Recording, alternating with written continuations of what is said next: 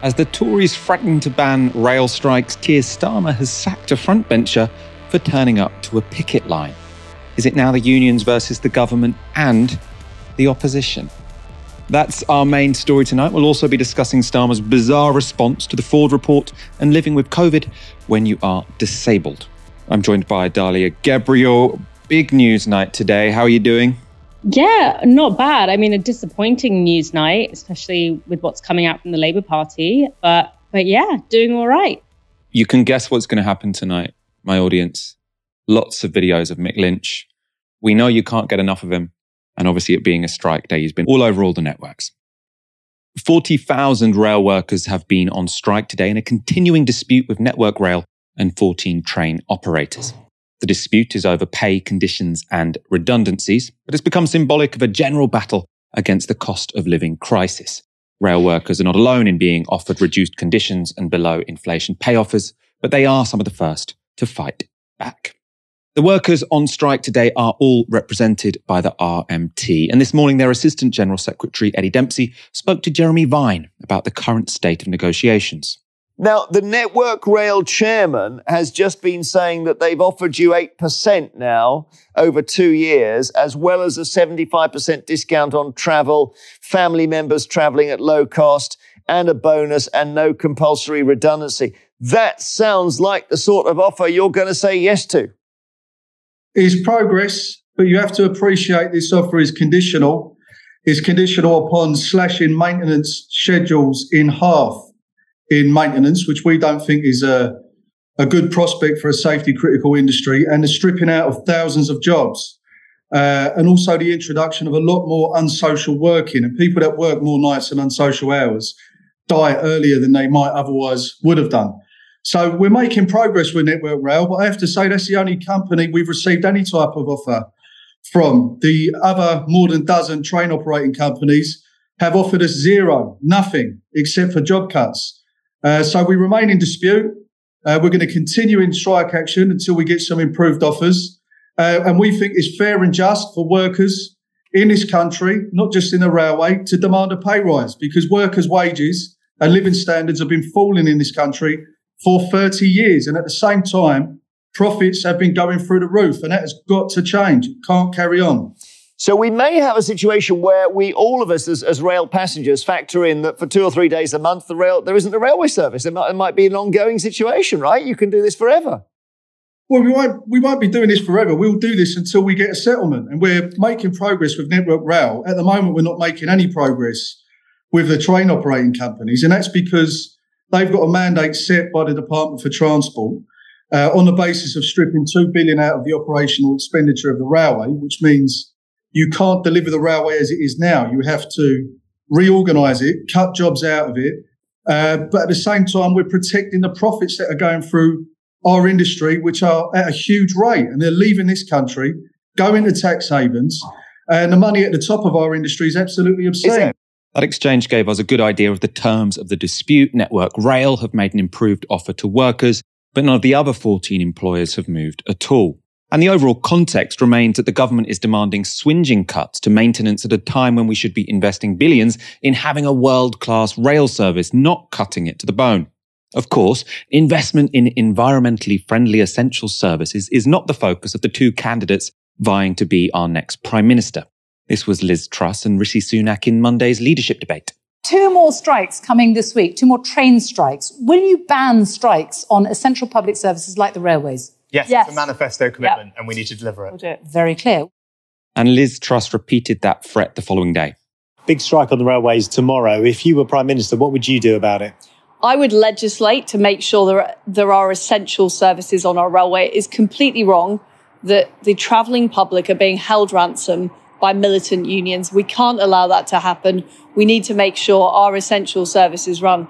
As I've said, I'm on the side of people who work hard, who go into work, who want to run their businesses, we can't see them hampered by the activities of these militant unions. But the people who work hard as well, they work on the railways and for the train companies. Well, those people are well rewarded for the work they do. And what is wrong is to try and hold the travelling public to ransom.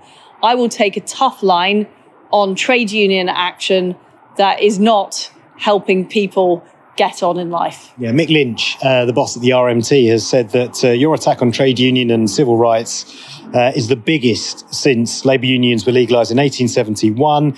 He says that you are robbing working people of a key democratic right. And that if these proposals become law, there will be the biggest resistance mounted by the entire trade union movement, uh, rivaling the general strike of 1926. Well, I don't take any notice of these bellicose threats. I'm on the side of the travelling public who need to get into work to do their jobs. We're facing a global economic crisis. It's completely irresponsible of the trade unions to call these strikes at the time as we're seeking to get the economy going. And I will legislate to make sure that those core services are provided to the public. The idea that you can respond to worker discontent by simply banning strikes is, of course, incredibly sinister. And the RMT's Mick Lynch gave a strong response to those suggestions from Sunak and Truss. Well, I think she's a right wing fundamentalist, actually. And I think we're going to have one of the most extreme uh, leaders, if she succeeds, that we've ever had in the Prime Minister's office. This is a direct attack on one of the main pillars of our democracy. One, in the one of the founding bases of any democracy is the right for a trade union to freely organise and take appropriate industrial action. She's seeking to make effective industrial action illegal. So people will use, have to use other means to take action and respond to the employers. Who's being held to ransom at the moment is the British worker right across the economy. We saw the problems with the NHS yesterday, up to 60,000 vacancies in important jobs because people are stressed out and underpaid and are not getting a square deal. What she wants is the trade unions to surrender so that we have a low paid, cowed workforce in this country, which makes profit rampant and supports the people that support her, the 160,000 Tories that are going to vote for her in some kind of Surrey golf club scenario will be very pleased with this rhetoric. But the rest of the country, if you believe in democracy and believe in a, a liberal economy, cannot support what she's standing for because it's oppression of working people. Other union leaders have also reacted strongly um, so Sharon Graham, who's the General Secretary of Unite, said the government has miscalculated. People can see behind the usual narrative of union bad, boss good. This is not the 1970s. The cost of living crisis is the latest episode in a long term war on the living standards of workers. The General Secretary of the TUC, Frances O'Grady, said this. The proposals are an attack on the fundamental right to strike. They are anti democratic and anti worker. Threatening the right to strike tilts the balance of power too far towards employers. It means workers can't stand up for decent services and safety at work or defend their jobs and pay. And the General Secretary of Unison, Christina McAnea, said this. The government wants to turn the clock back to Victorian times when children were sent up chimneys and working people ruthlessly exploited. Unions are trying to help employees through the worst cost of living crisis in recent history ministers want to demonize unions to distract from their own failings. So I assume the government would love to make this just about the militant RMT and and you know, the government who they want to put themselves forward as as responsible and in favour of, of commuters. Luckily, this is great. We're seeing real unity from from the labour movement. Everyone's saying no, no, attack on one and there's attack on all. If you try and ban rail workers striking, the whole union movement, all of working Britain is going to you know stand up to you we're not going to let you pick us off one by one. Dalia, this contest between the government and the RMT is continuing to intensify. And as I say, between the government and, and the entire union movement of Britain. What's your take on, on the current state of play? We are really at a, a very critical juncture right now in the economy and in the general social dynamic in this country. And the Tory party, the capitalist class are incredibly aware of this the amount of strain that working class people, everyday people have been put under between public health crises, between cost of living crisis, between the climate crisis, all of which have been felt very severely, particularly this summer. You know, the working class have never been put under that kind of duress and not resisted those kinds of conditions. And this is also a working class that have been under 10 years of, of very brutal austerity. So it's very clear that we are at breaking point because essentially capitalism has always made this bargain with working class people, with people in the global north by basically saying, you know, we will provide you with enough money so that you can have a basic standard of living and, you know, we'll build a welfare state that will catch you when you fall And in exchange for that, you will give us, you know, your time and your labor, etc. And that is how capitalism has survived the 20th century, even though it's so obviously brutal to the rest of the world. That consensus is now really breaking down in countries like the UK, where it was previously pretty strong. People's wages are just not enough to cover basic living costs, and that welfare state is crumbling before our eyes. So we are at that juncture now, and the only way that it is going to be resolved is by political struggle. And we're seeing the beginnings of that right now with this wide scale, this, this promise of wide scale, cross class, cross sector strikes, and frankly, the beginning of, of civil unrest. And so what Truss and Sunak are responding to there, and as you know, as Mick Lynch said, they are very much talking to their base um, when they're talking in this way, is they are basically sharpening their tools for that incoming struggle. We are seeing the most classic anti-union narratives being peddled, attempts to criminalize the right to strike, which is a natural culmination of the fact that the state's carceral powers have expanded so dramatically, particularly over the past 10 years. Uh, attempts to divide and rule the working class to hit consumers or what they call the traveling public, which is bizarre invention of the English language against workers. These are very classic strategies. You know, this, what we are going to see over the coming year, over the coming months and possibly years is essentially Thatcherism uh, on steroids. And we're seeing the beginning of that. And I think that the RMT, as we talked about before, are doing a really good job in essentially being the first kind of frontier or the first layer upon which these these strategies are being uh, deployed and the sort of the first sectors that are kind of embarking on what is likely to be several years of labor unrest. You know, they are holding strong. Uh, they have a very powerfully organized movement. They have a strong track record of winning.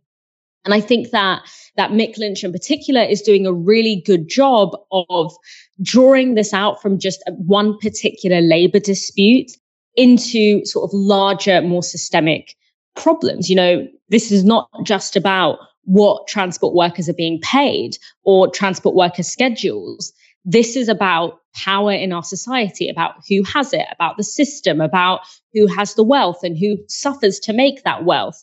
And by drawing those connections between consumers who are paying way too much for, for rail fares, the UK consumer is one of the highest when it comes to, to train transportation prices, drawing the connection between those transportation workers who are not being paid enough, especially when you look at the bottom end of the, the transportation worker pay scale. And also connecting those two things with the skyrocketing profits that we are seeing amongst transport company owners. That kind of framework that Lynch is drawing out is not only building solidarity and commonality between the constituencies that Liz Truss and Rishi Sunak are trying to divide between, but that is actually a narrative that can be very easily lifted from the transportation sector into other sectors like healthcare, etc. And so by, by drawing those connections, I think the RMT is doing a really good job of making this about the broader class struggle, essentially, that we are going to be seeing over the coming months. But with all that being said, things are going to get very brutal as more sectors of the economy go on strike. As I said, we're going to see Thatcherism on steroids. And let's not forget, you know, when Thatcher cracked down on the unions, which had an impact of several decades, you know, I think this is the strongest the labor movement has been since then. It was also during that phase of transition from one kind of capitalism to another and the crushing of the labor movement was how all of our lives were made worse when you know you had this transition from the kind of post-war consensus to, to neoliberal capitalism. So whoever it is sunak or truss will with the help of the media and as we will later see the labour party unfortunately will be ramping up every thatcherite strategy to the max in order to crush this this gen this movement that is spilling out across labor um, and we need to see some real strategizing across sectors, across unions, across types of worker, regardless of, you know, migration status or documentation or gender or race to really provide the kind of united and disciplined and organized front that can actually defeat what is yet to come. So this is the beginning of what I think is going to be a very long story of labor and civil unrest that will be coming over the next few years. I mean, I have to say, I mean, it's incredibly tough times for so many people. I mean, we are, we are not in a good situation right now. Cost of living crisis, people cannot afford their energy bills. I think basically no one's pay rises are, are, increasing with inflation. Although, as we spoke about on Monday, only the top 1%, it's only the top 1% of wage earners who are getting pay rises above inflation. No one else is. Really, really difficult times. But it is, it's quite exciting actually to see how, how widespread the resistance is, how many amazing spokespeople there are to, to speak on its behalf, how united everyone seems. Obviously, the government will be trying to chip away at that. Workers across Britain have responded to a cost of living crisis by taking strike action. But Keir Starmer has found himself a spectator to the action. That's in large part because the Labour leader can't decide where he stands on the basics. Here he is asked about whether public sector workers should accept a real terms pay cut. You said in your in your manifesto for your leadership a couple of years ago that you were the kind of man who stands up for working people, tackles uh, insecure work and low pay. So on public sector pay, we now know that uh, the pay review bodies yeah. are talking about four, five percent, uh, well below inflation. So are you the kind of person who will say, no, public sector workers deserve more than that? I'll give you more than that. Well, in these pay negotiations, obviously there are different bodies around the table um, with well established procedures for deciding how uh, to come to an agreement. I want that to play out. I think uh, the negotiations get round the table, and but would you give them what they want? These would you give them the money they want? That big inflation matching well, rise. Well, that, that's that's a question for those around the table who are doing the negotiations. It's like someone reading you an A level textbook about industrial relations instead of someone taking a political position. You are leader of the opposition. If you have nothing to say about real terms pay cuts, what are you doing in that job? Now, of course, that was specifically about public sector pay, but Starmer has had a similar approach to private sector workers, including most notably the RMT and everyone working on the railways. Starmer has responded to that dispute by banning Labour frontbenchers from visiting RMT picket lines. But in the latest round of that strike action, Shadow Transport Minister Sam Tarry defied his boss by visiting an RMT picket line. Here he is on Good Morning Britain.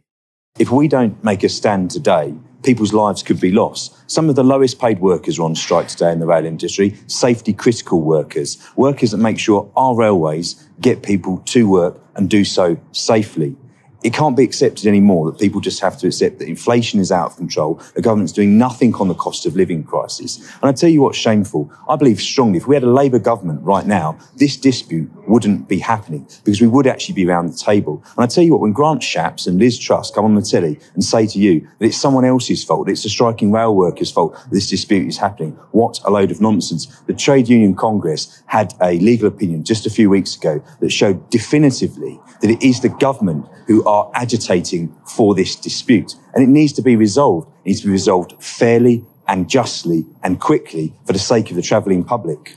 Can we just uh, play to you what Sir Keir Starmer, your party leader, said to us yesterday morning on this programme? The Labour Party in opposition needs to be the Labour Party in power, uh, and a government doesn't go on picket lines. A government tries to resolve disputes. So the leader of the Labour Party says you shouldn't be on a picket line and you are on a picket line, presumably has to sack you by lunchtime. I've no idea what Keir will decide to do, but I know this, that if Keir is in government right now, this dispute wouldn't be happening. We would be round the table making sure the RMT and TSSA get a fair deal making sure that happens as soon as possible. I have absolutely 100% confidence that any Labour Party MP will be in support of striking workers, people giving up a day's pay, a week's pay, or even longer. And by the way, this isn't just rail workers. We've now got the BMA talking about going on strike. We've got the communication workers, postal workers, people in BT. Industrial disputes are happening right across this country because the cost of living crisis is totally out of control. After 10 years of austerity, followed by people's wages in real terms not having risen in nearly a decade, any Labour leader will clearly be on the side of ordinary people, no matter what difficult decisions they have to take to make sure that they get the deal and the pay that they deserve. Sam Tarry has now been sacked for crossing Starmer. A Labour spokesperson said this this isn't about appearing on a picket line. Members of the front bench sign up to collective responsibility that includes media appearances being approved and speaking to agreed front bench positions. As a government in waiting, any breach of collective responsibility is taken extremely seriously, and for these reasons, Sam Tarry has been removed from the front bench. So Keir Starmer has decided to make his dividing line in the Labour Party I'm the guy opposed to striking workers when we're in the middle of a cost of living crisis. You can be with me or you can be with the guy who wants Britain to get a pay rise. Who are people going to choose? In any case, soon afterwards, Sam Tarry gave an interview to LBC's Ben Kentish. Um, he tweeted this quote, across the Labour Party, we're going to see an awful lot of anger about what's gone on today. It was avoidable. It was unnecessary. And he says that Tarry claims Starmer has a quote, far worse relationship with trade unions than even Tony Blair did, and says today's events, quote, wouldn't have happened under Tony Blair. One of LBC's correspondents added this. So Sam Tarry, who was just sacked from the shadow cabinet, tells Ben Kentish he is, quote, a Labour Party loyalist. But when asked if Starmer is doing a good job, he just says, quote, I think he is doing the best job that he can. So it's faint praise, um, if I've ever heard any. Um, this was Unite General Secretary Sharon Graham's response to the news. The UK Labour sacking of Sam Tarry for supporting working people on strike against cuts to their jobs and pay is another insult to the trade union movement. Quite frankly, it would be laughable if it were not so serious. Unite, of course, the largest private sector union in the country. I mean, historically has been Labour's biggest donor. That's in, in recent years, at least. Dalia, in the middle of a cost of living crisis, Starmer has made these strikes a dividing line within his party. Is this smart politics? Of course it isn't, from one angle. When you look at the data, you know, the most recent survey data, you see that the strikes are actually quite popular amongst people and particularly uh, popular amongst the people that Keir Starmer says that he wants to reach out and to represent, you know, particularly in the north of England, in the Red Wall. This is where the strikes are the most popular because these are parts of the country that have a very strong memory of what happens to your community when union, when the labor movement is, is shattered into pieces.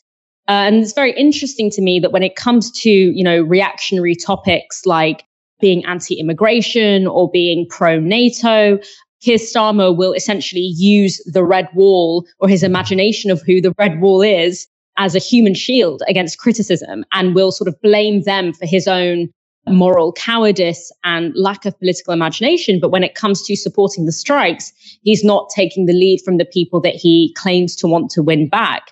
It's also very popular. The strikes are also popular amongst Labour voters uh, again, you know, should be a key part of Keir Starmer's constituency. So I don't understand how it can be politically savvy to go against what is clearly popular amongst the base that you are trying to build in order to win an election.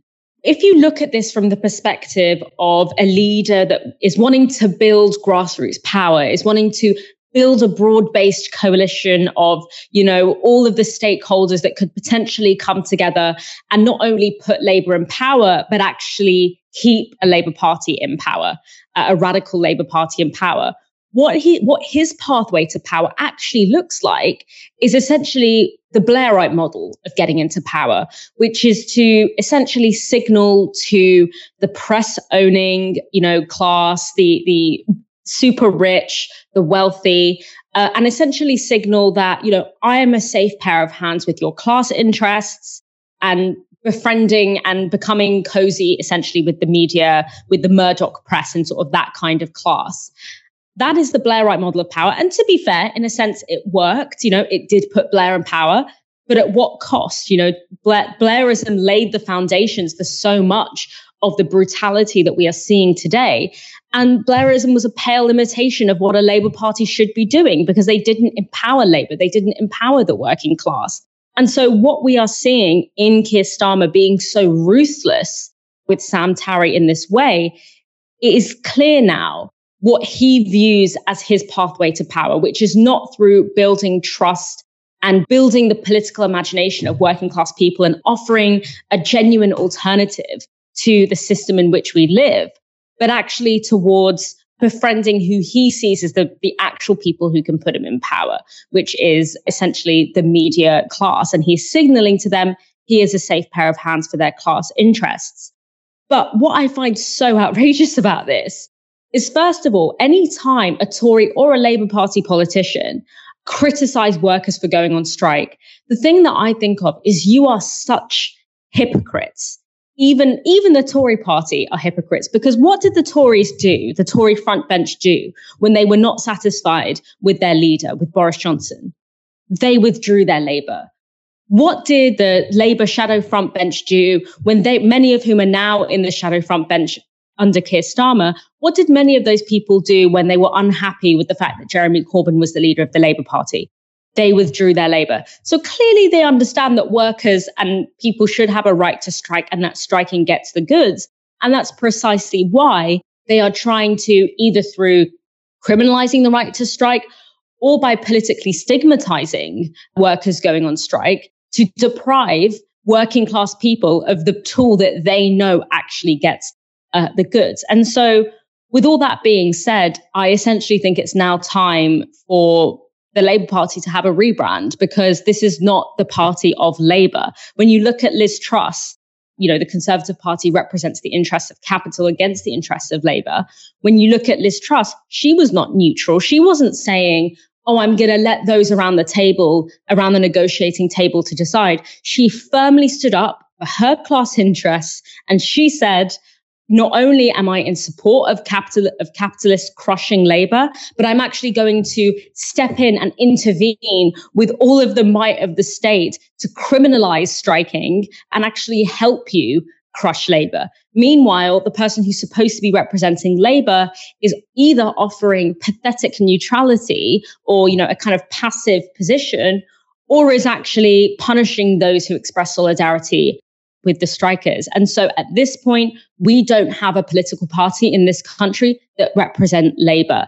Being the, the leader of something called the Labour Party is, is not given, it's earned. And I think Keir Starmer has proved himself to not be a responsible bearer of that very important title. What's so what about it really is there are issues where the Labour Party, I can understand why for electoral reasons, it sort of stands back and say, look, we're not really going to get involved in this one. So Brexit was one obviously a migration in the 2015 general election. Like you might not agree with it, but it, you can see the logic behind it. Whereas what Keir Starmer has decided to do here, the Tory government have said everyone in Britain should get a pay cut. And Labour have decided, oh, this isn't a winning issue for us. Oh, this is pretty dangerous for us. We're going to try and stay out of this one. Really? Like the Tories say everyone in Britain has to accept a real terms pay cut. And Labour will be like, oh, oh, please don't ask me about that he was asked, should everyone in the public sector accept a real terms pay cut? Like, oh, God damn, they've asked me that question. I'm going to give my lines from the A level textbook about how industrial disputes are resolved. It just seemed so bizarre to me. Like everyone in Britain is going to get a pay cut, apart from the top 1%, as I said on Monday's show. This should be the issue on which you win the election. Like, if you're going to sidestep this issue, the whole country getting a pay cut, what are you hoping to win the next election on? Can you ask me about parties over lockdown again? Like, no, we've moved on. We're asking you about pay rises, and we want you to tell us whether or not everyone should get a pay cut or not. It's like, oh, can we talk about integrity? Can we talk about how I was director of public prosecutions? We've moved on, Keir Starmer. And also, we moved on to a topic which should be good ground for the Labour Party to suddenly seem relevant. No, I don't think everyone should get a pay cut. It's not that difficult. Come on. Wow. I'm actually more angry about that than the strikes. I can see why a Labour, you know, why Keir Starmer might not want to t- turn up to a picket line. He wants to look prime ministerial. I can see why he might, you know, I, I would like him to go to the strikes, but I'm, I'm more angry about the fact that he has nothing to say about the whole country getting a pay cut. That, that to me just seems, you know, I see no justification for it at all, other than, you know, as you were suggesting, Dalia, if this is all about appealing to, to Rupert Murdoch and saying, you can trust me because I'm willing to make everyone in Britain poorer if it protects profits, which is essentially the message which is being very effectively, I must say, communicated. Let's go straight to our next story. The Ford report confirmed that Labour has a problem with anti black racism and Islamophobia. It also confirmed that right wing staff had tried to undermine Jeremy Corbyn and that much of the media coverage of the anti Semitism row had been wholly misleading. Yet, despite this, or perhaps because of this, the media have largely ignored the report's release. And as far as I'm aware, this clip shows the only time Keir Starmer has been asked about the report's findings. The Ford report, um, such as, as we've seen it, does paint a pretty dysfunctional picture of the Labour Party behind the scenes. What action is going to, to follow from it?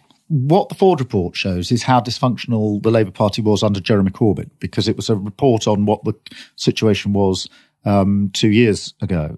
Um, I didn't need the report to tell me we needed to take action. I've been taking action in those intervening two years. Obviously, we'll reflect on everything in the report, um, and where we need to make further changes, we will. But I didn't need the report to tell me that I needed to change the Labour Party, and we've been hard doing that, making progress. But you can never say the job is done on anti-Semitism. Being very clear that we unshakably support NATO, being very clear that we are pro business, we work with business, um, and being very clear that as a party, we've got to stop talking to ourselves uh, and we've got to turn inside out and talk to our voters wherever they are. What action is going to follow from this report that exposes a racist culture and shows subversion by unelected staff? We're going to be pro business and reaffirm our unshakable commitment to NATO talk about non sequiturs. I mean, one of those things has nothing whatsoever to do with the other thing. Dalia, I mean, that's almost like a parody of Keir Starmer, isn't it? What are you going to do about racism in your party? We will reaffirm our commitment to NATO. How are those two things connected? Well, I think it shows that he is rightly very confident that the media are not going to challenge him on the systemic anti Black racism and Islamophobia that pervades the Labour Party from top to bottom. You know, both when we are looking at interpersonal racism and you know the kind of racism that I mean just look at the treatment of Afsana Begum and like the kind of personal experiences of black and muslim people in this party. But also when you look at policy that the systemic policies uh, of the labor party have historically been invested in islamophobia and anti-black racism. Prevent which is one of the most islamophobic pieces of domestic legislation that we have groundwork for that was laid during the Labour Party government. The government that took us to war with Iraq, which was undergirded and justified using Islamophobic narratives. And so he is fairly confident that he's not going to be seriously challenged on those things in the media because the media is very much invested and embedded in those principles as well.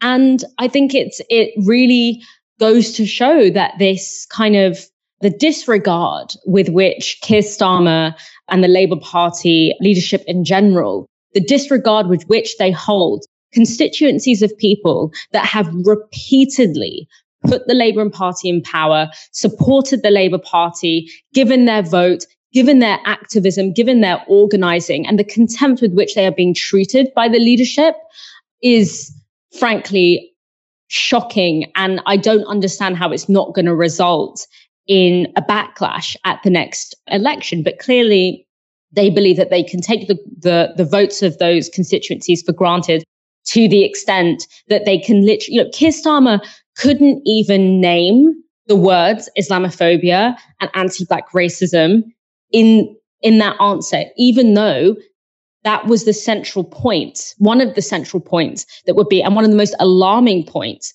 that were being made in the Forde report honestly, it, it's just to me, the fact that he couldn't even say those words uh, and the fact that he felt so confident that he wouldn't be challenged on those things, even though they were central findings of the report, just goes to show how disempowered and poorly treated uh, these communities are not only by the media, which fails to represent them. And when it does represent them, it's often in ways that are stigmatizing and harmful, but also within the party that these constituencies have given their vote and their work and their organizing work to for decades. The question is, how long can they rely on the idea that black and brown people in this country that the alternative is so much worse for them, you know, that the Tory party is so much worse for them. I don't know how long them being able to rely on that um, is going to last before they're going to actually have to start treating these constituencies as people whose vote and support they have to earn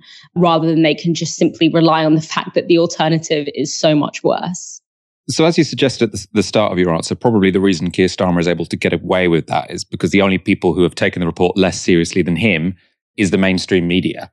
And sociologist Tom Mills, socialist as well, I think, has done some research showing just how out of character that is. He's researched the number of reports in the UK national press in the week following the publication of the Forde report and the broadcast of BBC Panorama's Is Labour Anti Semitic?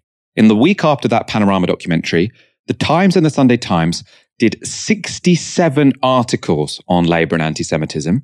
The Forde report, which, you know, as we've talked about on previous shows, said that Panorama documentary was wholly misleading, or suggested that that Panorama documentary, among other media reports, was wholly misleading. They've written two about it.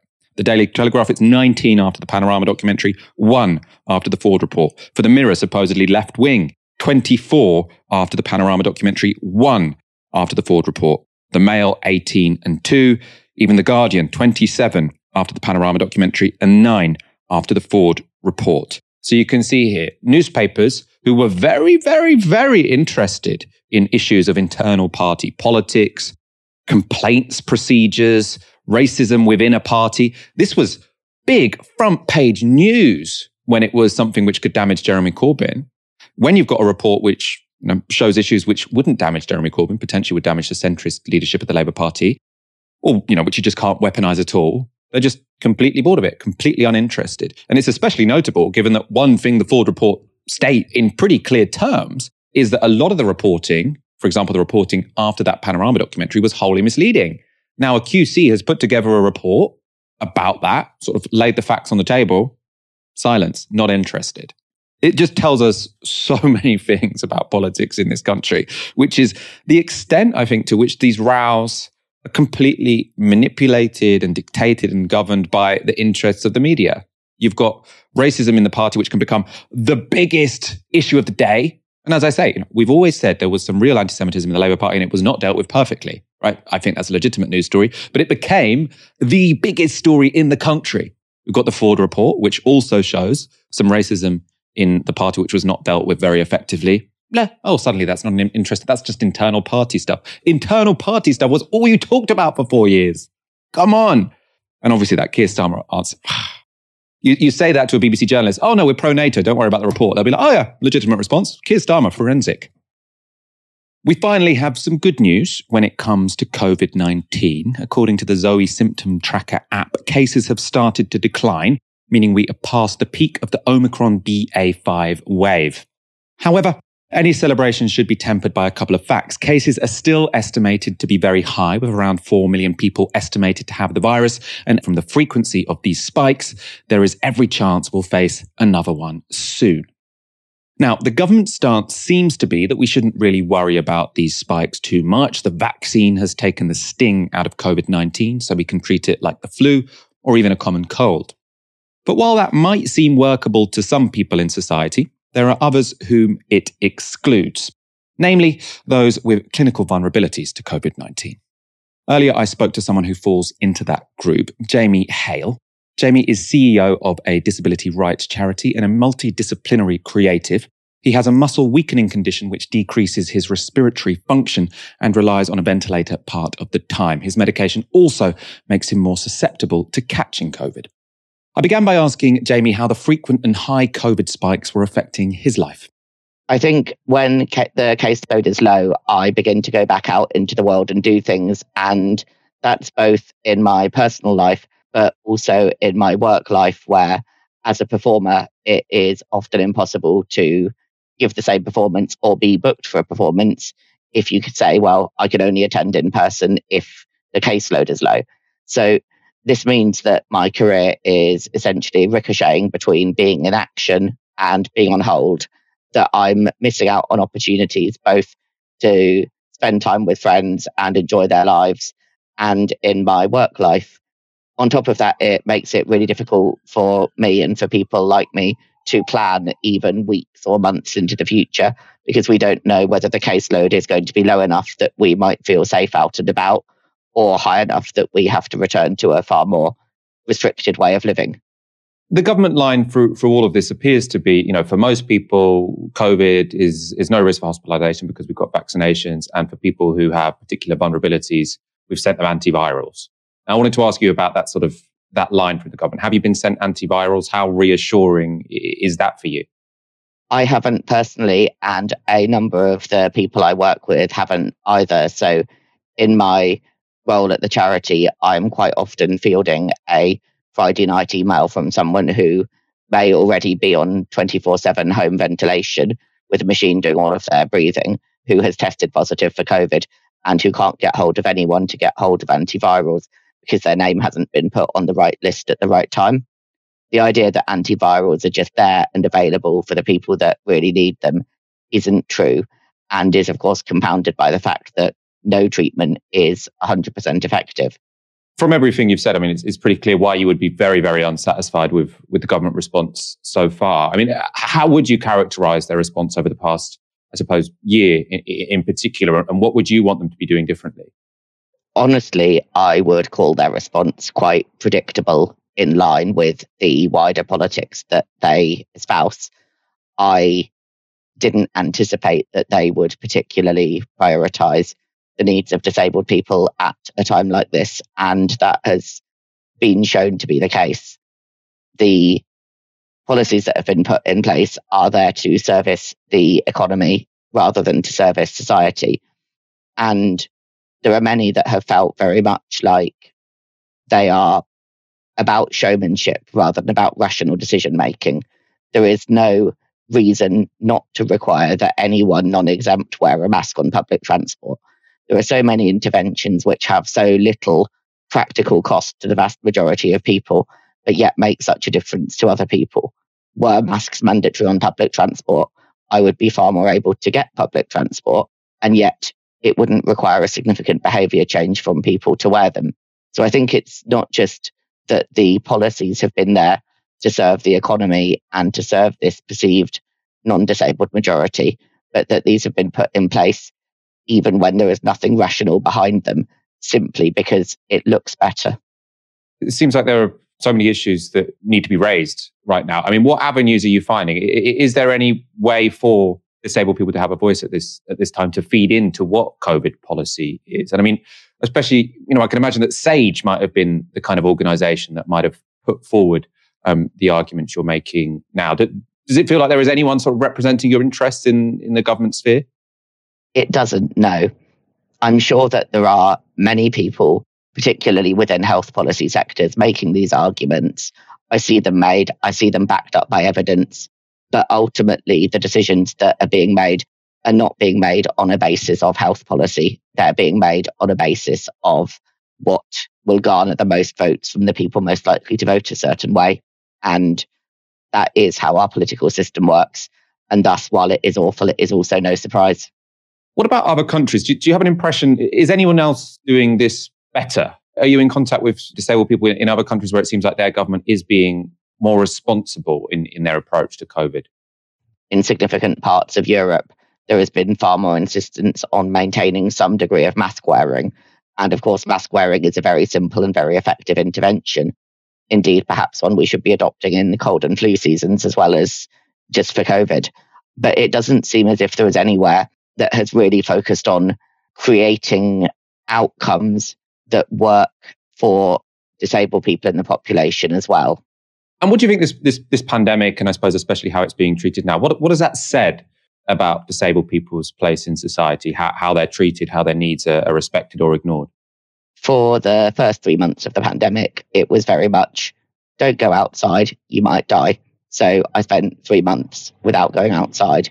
And now it seems to be life proceeds as normal. I went in for a minor operation and there was no COVID testing in advance. There was nothing to do anything to protect people who were going into a hospital, where, of course, we know that COVID has spread like wildfire. The policy of discharging people from NHS beds into care homes, seeding care homes with COVID, again, the death toll from that is unimaginable. The lack of care that is being paid to the fact that long COVID is an incredibly disabling condition that we still don't fully understand. And yet a policy of letting COVID run through the population is happening. And now it seems to be from a government level, life is getting back to normal, but also from a social level, less and less is being made available outdoors, despite the weather, or online or in a hybrid format. So many places that briefly opened up the way they worked, whether it was arts venues, conferences, etc., to really allow people to participate from home gave so many possibilities to disabled people. And now everything is returning to business as usual. And it's really clear that despite all of the knowledge we have about how to offer this new route of access, people broadly have no interest in doing so. And I think that says something about how disabled people are valued in the population. Transport Secretary Grant Shapps has appeared on Sky News. He was asked about his failure to reach a negotiated settlement with Britain's rail workers. Why have these negotiations failed? Essentially, the, the unions uh, do not want to uh, modernize uh, the work practices so we can run a modern railway uh, for passengers. Uh, essentially, they've been taking the passengers for a ride with some of these antiquated um, methods that, that are in place, for example, not being able to send out a single van, having to send two vans to maintenance, and not running a seven day service, for example. We, we have to literally, on some railway lines, um, appeal to uh, the better nature of, of staff to even run a, a railway service on a Sunday. Uh, and that can't be right in the 21st century when leisure travel actually is the bigger part, or becoming the bigger part of the transport network. So we have to have this modernization. It's there to be sorted out, and, and, and therefore a pay rise can be had as well. But I'm afraid the unions have been incredibly militant about this, and that's where we are where we are today. And the unions are saying that um, they haven't spoken to a minister for months. When was the last time you spoke to them? Yeah, they, they don't need to speak to ministers to resolve this because their employers are the people who have the uh, mandate to negotiate this. They're the people who uh, they can resolve this with. So this is just, I'm afraid, them uh, trying to distract attention. And if I put this into perspective, since I've been transport secretary, they've issued about 160 different disputes. There hasn't been a single day where there hasn't been either strike action or a mandate for strike action uh, ongoing. That's just not normal in any industry. And that's why we need to, I'm afraid, do more uh, to remove the power of these very militant extreme left unions from disrupting everyday lives to ordinary people. That was Grant Shapps blaming the strikes on the unions, who he thinks are overly militant and opposed to any modernisation. The RMT's Mick Lynch was up next on Sky. Let's see his response. He's responsible for this dispute in the sense that he has a veto on what the train operating companies can offer us. It's written into their contracts that he's directly responsible for industrial relations and he can dictate what the terms are. And the fact is, they've made no offer on pay towards our members. What they've offered us is mass redundancies, uh, recon- recontracting our members on inferior terms and conditions, massive changes to their work-life balance, and cuts in Network Rail to the, to the safety regime of up to 50% of the inspections. So he's caused this problem and he's got to facilitate a way out of it. And he could do that today. And if he wants to, to facilitate uh, a negotiated settlement, I'm very happy to deal with him. But what he won't do is contact me or any of my officers or any of the uh, people responsible for this negotiation and, and create a way forward. And the reason he won't is because he says that you're militant, that you're extreme left. And he went on to say that you're not normal because there have been 160 different uh, disputes, and there is some sort of dispute or um, balloting for a dispute every single day. Well, it's ironic to be called not normal by the Conservative Party, who are, are taking themselves into the realms of the extreme right at the moment, as we've seen uh, in this contest. They're, they're saying that paying tax isn't normal and having free trade unions with the ability to take industrial action isn't normal. The people behind me are ordinary men and women in this country. They work hard to deliver the railway service. And what they don't want to do is see their wages diluted, their terms and conditions diluted, and their contracts of employment ripped up. So I'm not a militant. I'm not even a member of a political party, and I haven't been for 30 years. So the idea that we're running some ideological campaign is nonsense, frankly. What we want to do is get a settlement so a straightforward industrial dispute on jobs, pay and conditions. Is it right that he says that two vans have to go to every job as opposed to even one van being needed, but you double up on everything? No, that's a load of nonsense. He doesn't know what he's talking about. We are okay. talking to Network Rail about the deployment of staff every okay. day of the week. There's never been an occasion where our members refused to get in a van with, with other people. It's rubbish.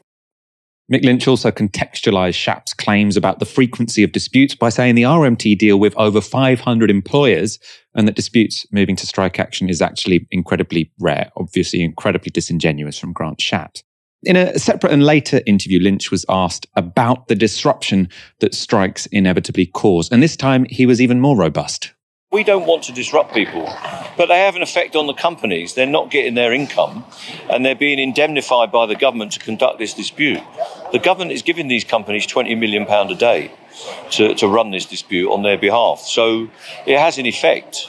We don't want to have the effect and the disruption on the public. We want a settlement and an agreement that our members can support. And is going on strike the only way to achieve this, or is there is there another form of action you could take? I could do trial by combat or something if you like, but I can't think of a way at the moment because we've been negotiating for two years. Uh, but it would be interesting if me and Grant Shapps went head to head. We could see how we got on with that.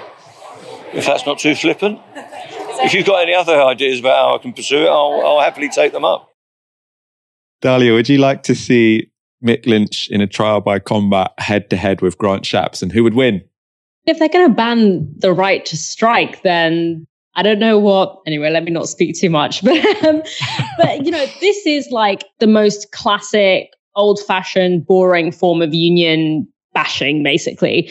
You blame workers, you push society to its limits. You, you make, you create a completely unsustainable system and then when society reaches that breaking point, which often manifests in the form of mass strikes, you then turn around and blame the workers for the disruption that everyone is feeling, which is not a consequence. It's not like workers going on strike is a symptom, not a cause of that crisis. It's essentially like pushing someone off a cliff and then getting mad at them for wasting ambulance resources when they actually try to resolve the situation.